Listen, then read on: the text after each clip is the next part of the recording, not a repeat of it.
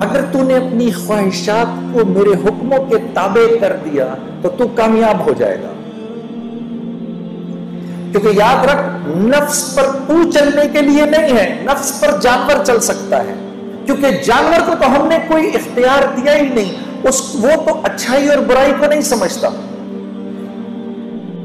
کتے کو کل اللہ پکڑ کر جہنم میں نہیں ڈالے گا کہ تو نے فلاں کی ٹانگ کیوں پکڑی؟ وہ کہے گا، یا اللہ، تو نے مجھے جس فطرت پر پیدا کیا، میں نے پوری زندگی اس فطرت پر گزار دی۔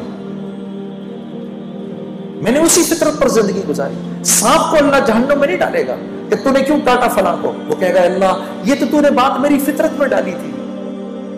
اور میں بالکل پورا کا پورا تیرے حکموں پر چلا ہوں۔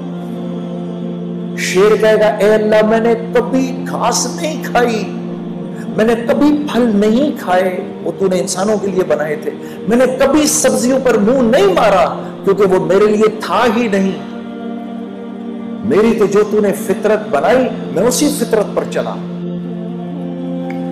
یہ میرے اور آپ کا معاملہ ہے میرے دوستوں ہم اپنی مرضی پر نہیں چل سکتے یہ وہ بات ہے جو میں آپ کو بتانے آیا ہوں۔ کیونکہ آپ کا ایک مقام ہے، آپ اشرف المخلوقات ہیں۔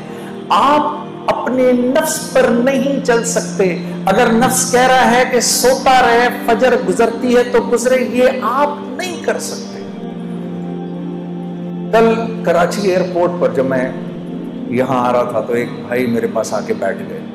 ہم مسجد میں نماز پڑھنے لگے تھے تو میرے پاس بیٹھ گئے۔ مجھے کہنے لگے مجھے بتائیں میں دنیا میں ایک خوبصورت زندگی کیسے گزار سکتا ہوں؟ میں نے کہا، میں اگر آپ کو کیوں بتاؤں؟ اور اگر آپ میری بات پر عمل کر لیں، تو آپ یقین کریے کہ اللہ رب العزت کی ذات، اس کی یہ منشا، ہر وقت کی منشا ہوگی کہ آپ کی زندگی ایک خوبصورت زندگی بن جائے۔ اور جس کے لیے اللہ رب العزت طے فرما لیں کہ اس کی زندگی خوبصورت ہوگی، ساری کی ساری کائنات مل کر اگر اس کی زندگی کو خراب کرنا چاہے، اس کو پریشان کرنا چاہے تو نہیں کر سکتے۔ اور اگر اللہ یہ فیصلہ فرما لے کہ نہیں، یہ نافرمان ہے، اس کی زندگی میں ہم اس کو ہم خوف اور غم کا لبادہ پہنائیں گے ہی سات ارب انسان اگر مل کر آپ کی زندگی کو خوبصورت بنانا چاہیں تو نہیں بنا سکتے۔ اس کو کہتے ہیں لا الہ الا اللہ۔ یہ ہے لا الہ الا اللہ۔ کہ میری ہر حاجت اللہ کی ذات سے جڑی اگر میں اپنی حاجت کو چیزوں کے اندر ڈھونڈوں گا تو میں پریشان ہو جاؤں گا۔ اگر میں یہ سمجھوں گا کہ میرے بھوک کا تعلق میرے میدے سے ہے تو پھر میں مخلوق سے جا کر اپنی ضرورت کو پورا کرنے کی کوشش کروں گا۔ مخلوق بہت ضرورت مند ہے۔ انہیں تو خود ضرورت ہے۔ وہ تو خود بھوکے ہونے والے ہیں تھوڑی دیر کے اندر۔ اس کو تو خود بھوک لگنے لگی ہے تھوڑی دیر میں۔ میرے دوستوں بھوک آتی ہے اللہ کے بھوک کے خزانوں سے۔ اس کا تعلق میدے سے نہیں ہے۔ آج تو یہ بات اتنی عجیب ہے کہ اس بات کو کرو بھی تو مسلمان کی اولاد بھی آپ کی شکل کو ایسے دیکھتی ہے کہ جیسے پتہ نہیں کون سی انوکھی بات کہہ رہا ہوں میں۔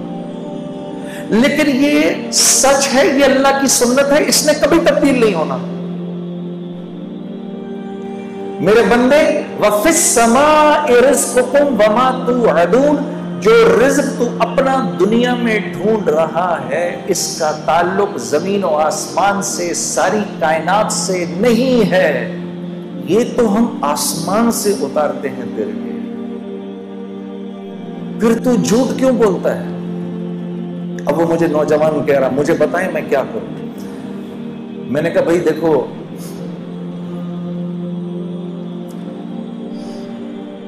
دنیا میں اگر اللہ کی مان کے چلو گے، تو یہ اللہ کا وعدہ ہے کہ اللہ تمہیں حیات طیبہ دیں گے۔ اور حیات طیبہ اور زندگی کا نام ہے جو زندگی اللہ لمبی کر دیتے ہیں۔ نیک انسان کی زندگی اللہ لمبی کر دیتے ہیں، اس کی تقدیر بدل دیتے ہیں۔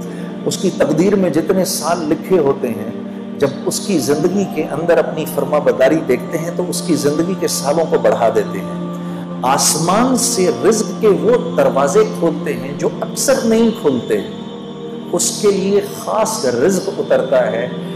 اللہ اس کو لمبی زندگی دیتے ہیں، بیماری سے پاک زندگی دیتے ہیں، خوف سے پاک زندگی دیتے ہیں، غموں سے پاک زندگی دیتے ہیں۔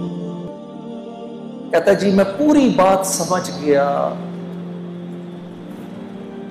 میں پوری بات سمجھ گیا۔ فَأَلْحَمَهَا فُجُورَهَا وَتَقْوَاهَا میں نے اس کو اٹھ کے گلے لگایا۔ میں نے کہا، اگر تو نے دل میں اس بات کا عزم بھی کر لیا ہے کہ آج کے بعد میں اللہ کی فرما برداری کروں گا، تو خدا را بیٹھ کے میرے لیے دعا کر۔ اللہ مجھے بھی معاف کر دے کہ اس وقت اللہ کی رحمت نے تجھے ایسے گھیرا ہوا ہے کہ اگر اس بارش کے تھوڑے سے چھینٹے مجھ پر بھی پڑ گئے تو میں بھی نکل جاؤں گا۔ کیونکہ اللہ کا جو بندہ اندر سے اس بات کا عزم کر لے، اے اللہ، آج کے بعد نافرمانی نہیں کروں گا۔ میری مدد کر، آج کے بعد میں تیری فرما برداری کی پوری پوری کوشش کروں گا۔